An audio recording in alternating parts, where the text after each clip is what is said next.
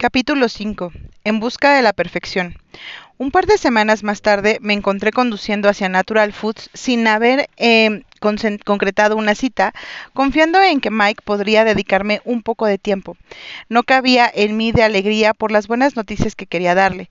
Todavía desbordaba entusiasmo desde el gran acontecimiento del sábado, cuando nuestros empleados remozaron nuestro espacio de trabajo, lo que Sheila llamó dar el primer paso.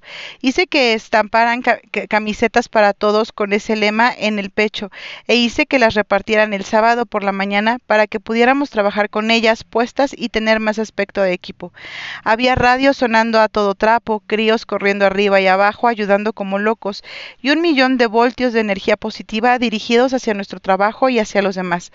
Un equipo lavó la parte exterior del edificio y la pintó de un blanco luminoso. Uno de los empleados, con dotes artísticas, pintó un mural con un arco iris que iba desde, unas nubes algodonosas a un enorme envase de helado. Me sorprendió ver la cantidad de talento escondido que había entre el personal. Otro equipo, equipo fregó a fondo el interior de la fábrica y lo pintó de un atractivo color hueso, el cual hizo que la luminosidad del interior aumentara de inmediato. El efecto se vio multiplicado por 10 cuando instalamos luces más potentes encima de cada línea de producción. Desembalamos algún equipamiento de seguridad nuevo y sustituimos varias de las máquinas más viejas, pero el plato fuerte fue la cafetería. Solo limpiar las sucias ventanas que daban al aparcamiento ya representó una enorme diferencia.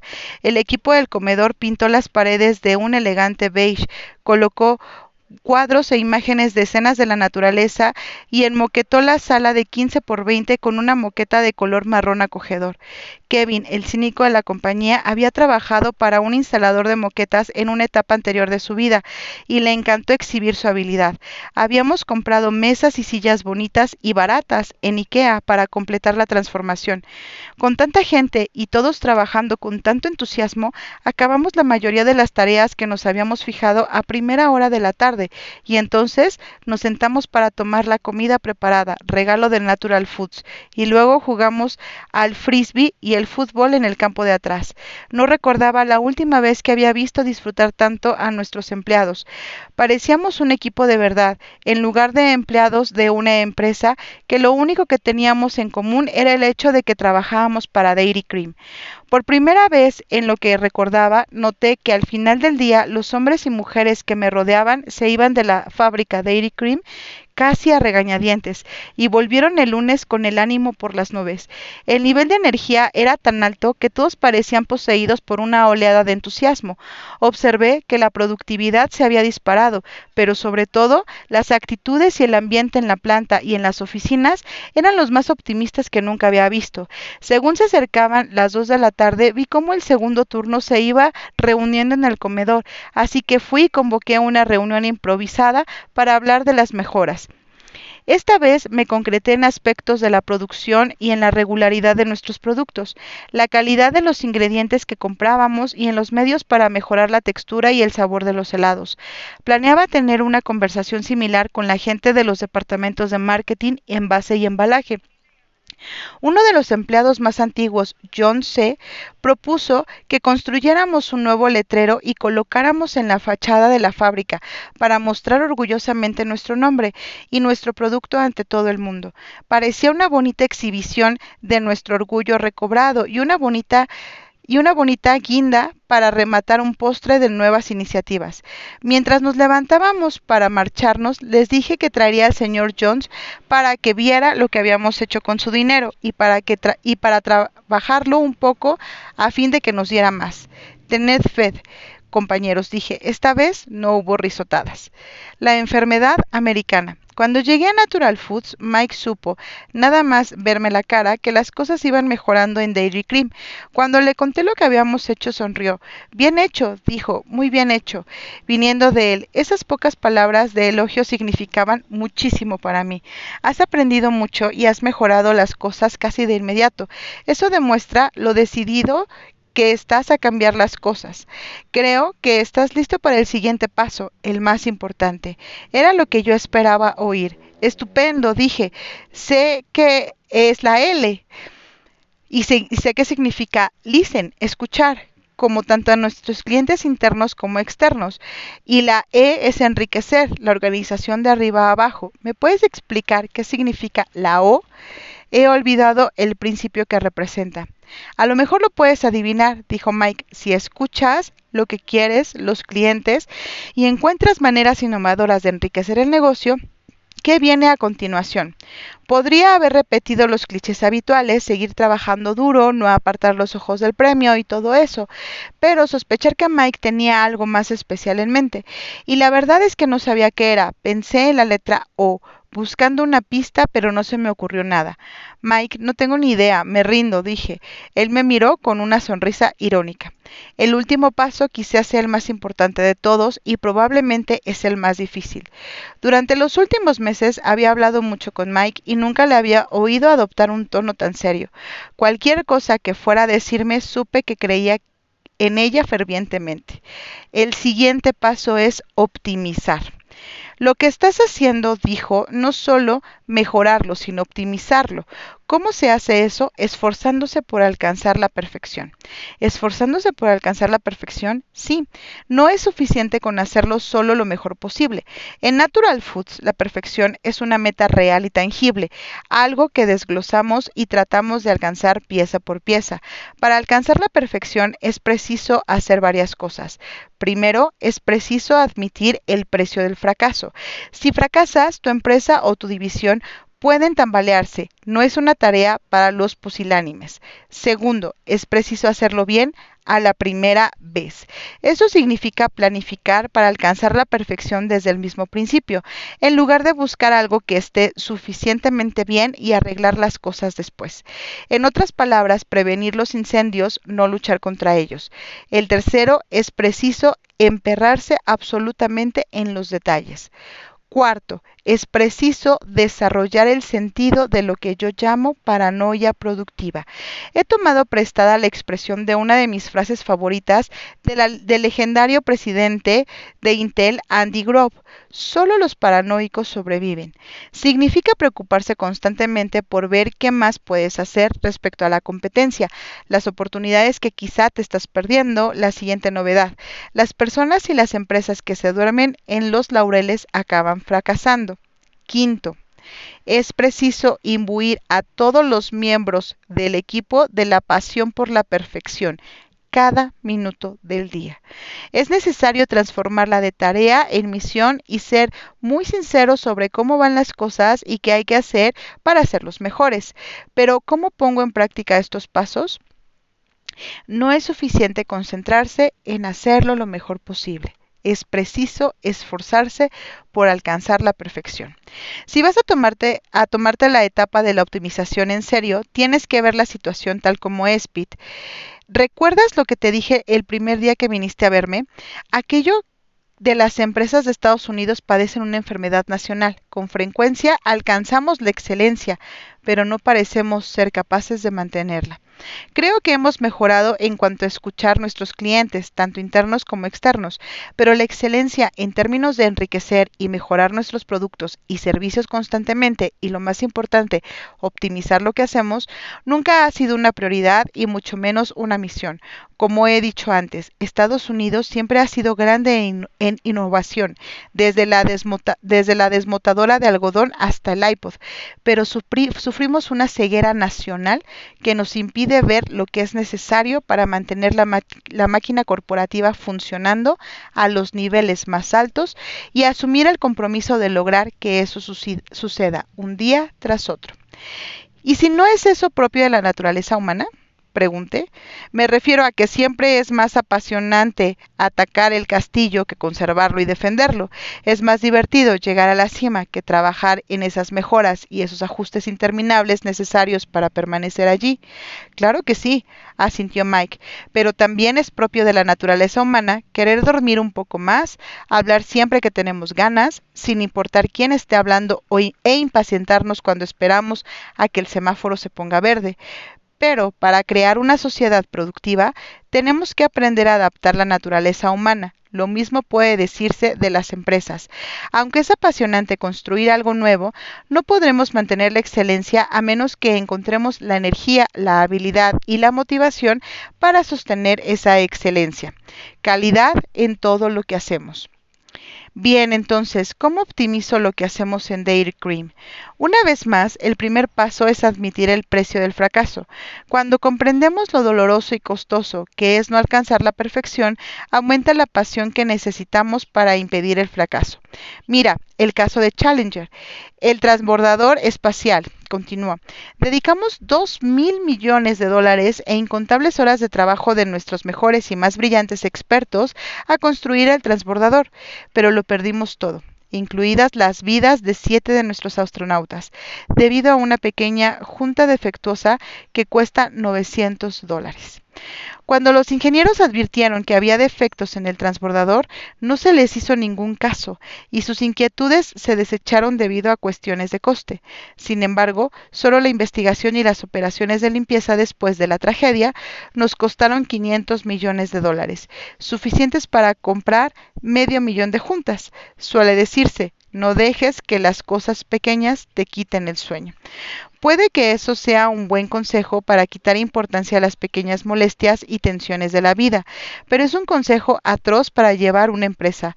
Cuando tienes entre manos un transbordador espacial, las cosas pequeñas son lo importante. Lo mismo se puede decir de una empresa. Es posible que prestar atención a esas cosas no sea una cuestión de vida o muerte para nosotros, pero puede significar, y con frecuencia así es, la diferencia entre vender nuestros propios aparatos de video o dejar que lo hagan los japoneses. Lo que Mike decía tenía sentido. Recordé el relato de Rudy Giuliani sobre la ofensiva contra la criminalidad de Nueva York a principios de la década de los noventas. Empezó arrastrando a los limpiaparabrisas, esos tipos que se te echan encima del coche para limpiarte cuando te detienes en un semáforo, con la esperanza de conseguir una propina. Giuliani y el comisario de policía pensaban que dejar pasar una intimidación tan descarada era enviar un mensaje desastroso por toda la ciudad. Un mensaje que no solo indicaba que la ciudad toleraba los pequeños delitos, sino que, en definitiva, animaba a que aumentaran los delitos de todo tipo. Cuando la ciudad y la policía empezaron a dejar que las cosas pequeñas les quitaran el sueño, la ofensiva empezó a reducir la criminalidad en general, desde el tráfico de drogas a los homicidios. Luego recordé otro ejemplo más cercano. ¿Te acuerdas de cuando Coca-Cola gastó millones en publicidad para introducir Dasani, su nueva agua embotellada, en el mercado europeo? La campaña fracasó cuando los científicos europeos descubrieron que el agua tenía una impureza fácilmente detectable y eliminable. Eso sí, la etiqueta era de lo más llamativo. Los dos nos echamos a reír. Pete, has dado en el clavo, un ejemplo estupendo. Acertaron con la parte llamativa, pero no comprendieron lo más importante de su producto, agua limpia, saludable y pura. Esa era la razón de que la gente estuviera dispuesta a pagar un par de euros por algo que podían conseguir gratis en el grifo. Del precio del fracaso, amigo mío, incluso un pequeño y sencillo error puede ser realmente muy costoso. Hazlo bien a la primera. Estas ideas sirven en todos los casos, continuó Mike. Un amigo mío, Larry, tiene un taller de coches aquí en la ciudad y me contó todas las cosas especiales que hacían para deslumbrar a sus clientes. Recoger el coche en su casa, acompañarlos donde quisieran, remodelar la zona de espera, todas, como dijo, enormes mejoras que hacían crecer el negocio, pero su empresa de servicios fue empeorando con el paso de los meses.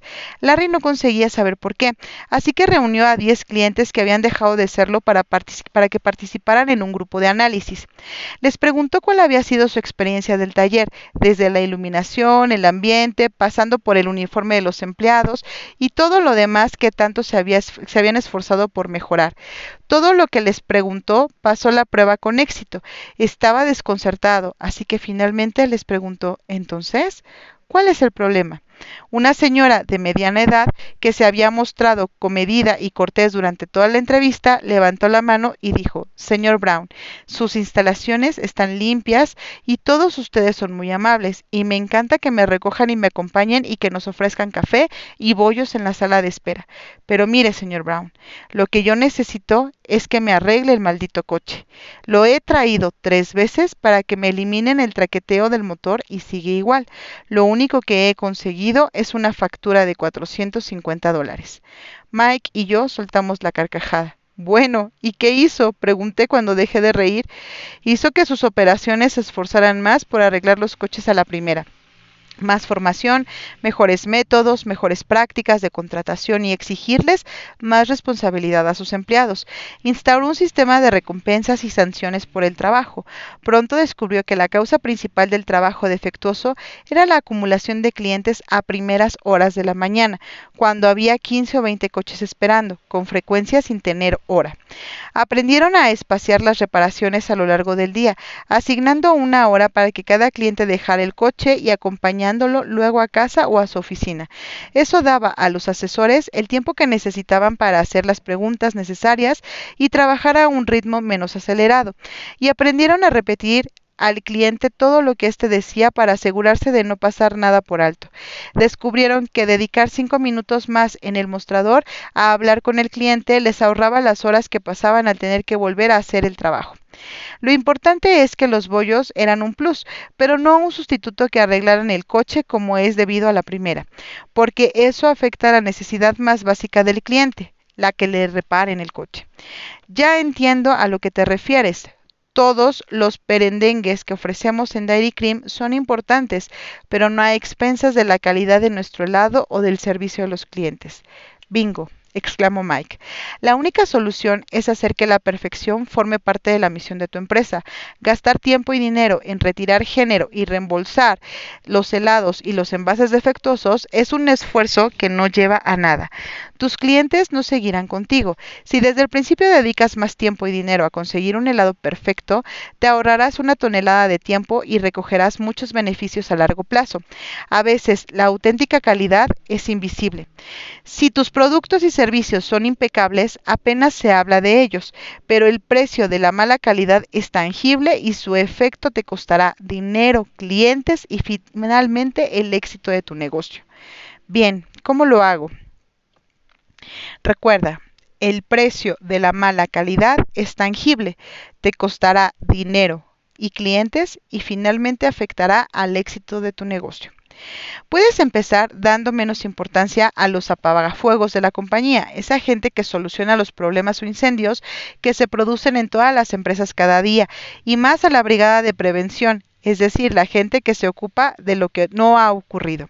En Natural Foods es miembro de la brigada.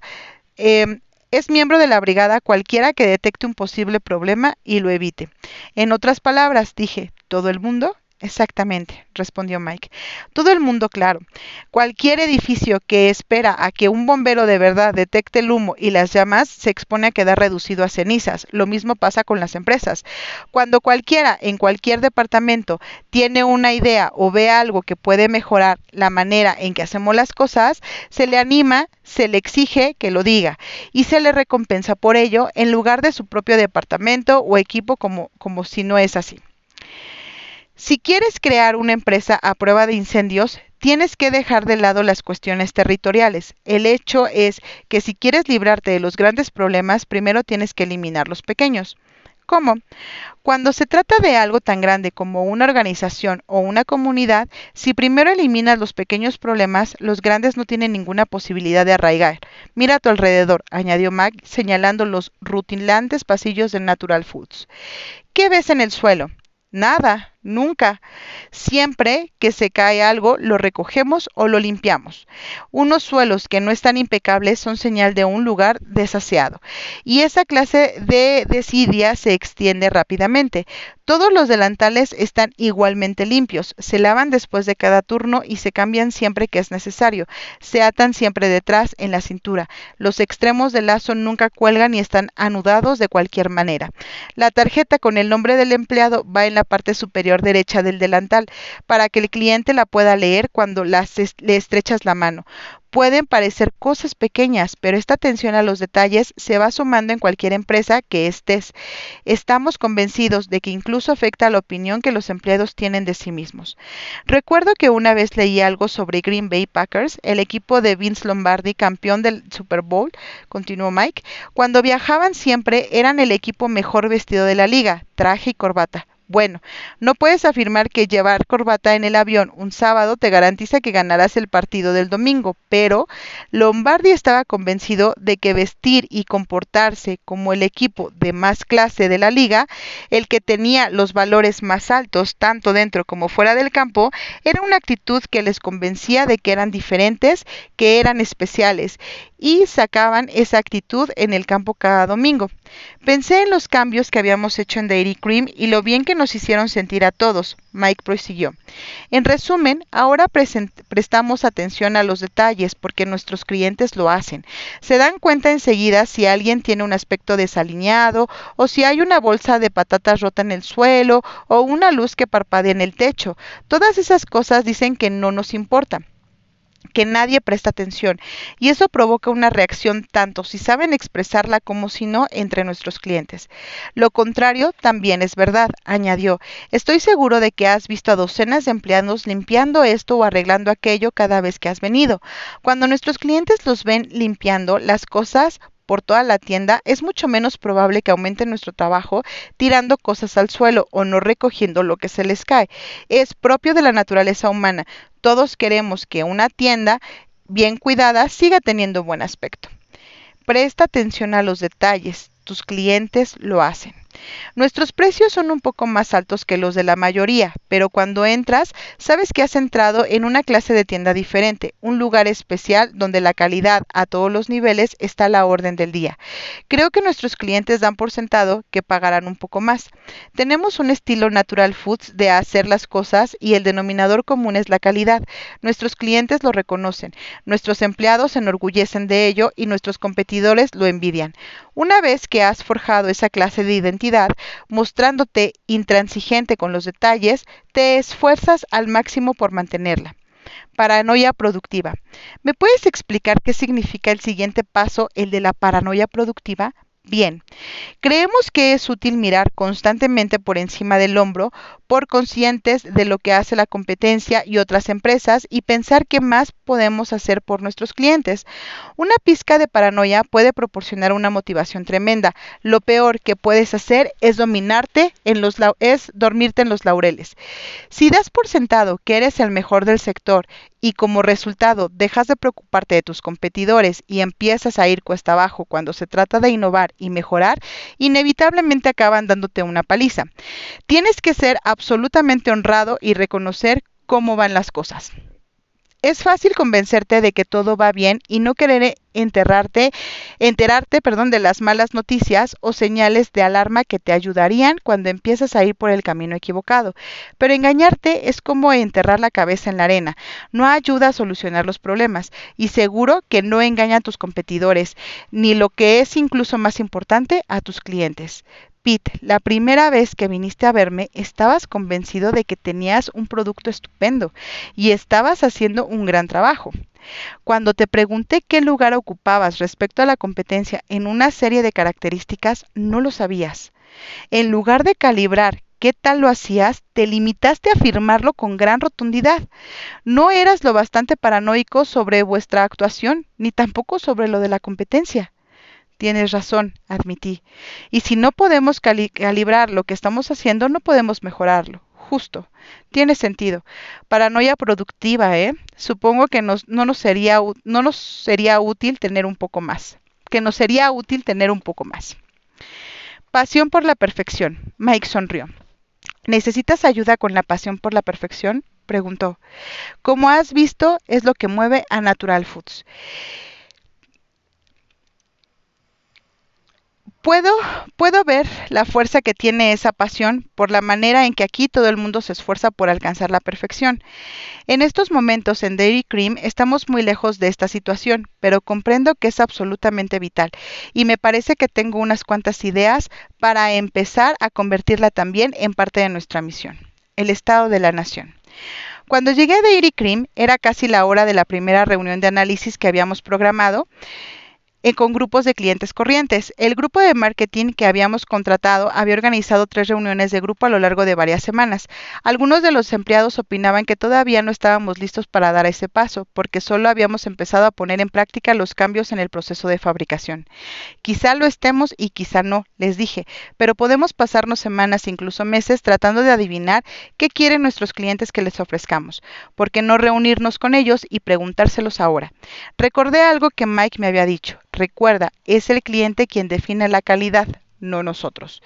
Al principio me sentí tentado en invitar más que a los jefes de sección para que observaran al grupo de análisis, pero como había señalado Mike, la calidad es cosa de todos, decidí que si los propios empleados oían los pros y los contras de nuestros productos de boca de los consumidores, sus opiniones tendrían mucha más fuerza que si me las oían a mí de segunda mano.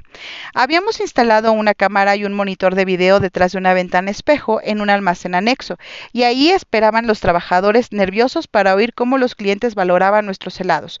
Como no cabían más de media docena de personas en la estancia, lo echaron a suerte para ver quién estaba ahí, junto con los jefes de línea y de cada departamento. Los empleados del segundo turno se ofrecieron a sustituir a los que dejaban la línea de producción. Cuando le hice le hice a la coordinadora del grupo de análisis la señal de empezar, hizo entrar en la sala de conferencias a 15 consumidores seleccionados previamente. En mitad de la mesa había una selección de cajas de helado de una docena de sabores. La mujer los invitó a probar los que les apetecieran. Mientras probaban los diferentes helados, oí varios mmm, ah. No pasó mucho tiempo antes de que estuvieran dispuestos a hablar. Es mejor de lo que recordaba, le dijo a la, le dijo a la coordinadora una mujer que ya había probado nuestro helados antes. Era una buena señal, dado que todavía no habíamos aplicado muchos cambios en la elaboración. No sabía que Dairy Cream tuviera tantos sabores, dijo otra.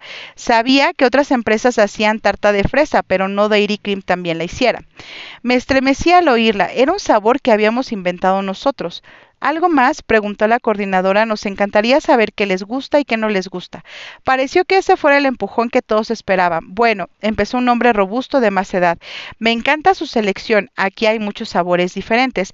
Pero me encontré una caja de pastel de queso con arándanos llena de arándanos, mientras que en la segunda que compré casi no había ninguno. Dijo, sí, dijo otro. Y lo mismo me pasó a mí con el helado con galletas. Una caja estaba llena a tope y la otra ya no había ninguna. El chocolate era suave como la seda, pero la vainilla se quejó alguien más, tenía una textura muy áspera. ¿Y qué me dicen de los envases? Este tiene la mitad de la tapa por fuera, llena de helado. Mire a nuestro ingeniero de calidad, miré a nuestro ingeniero de calidad tratando de ocultar mi preocupación, pero los dos sabíamos que teníamos problemas.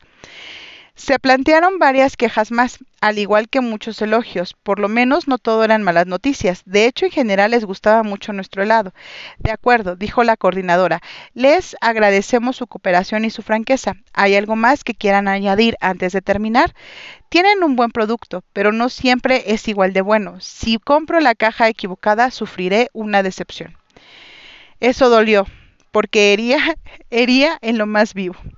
Gracias, dijo la coordinadora. Es exactamente la clase de información que buscamos. Les agradecemos el tiempo que nos han dedicado un estilo Dairy Cream de hacer las cosas.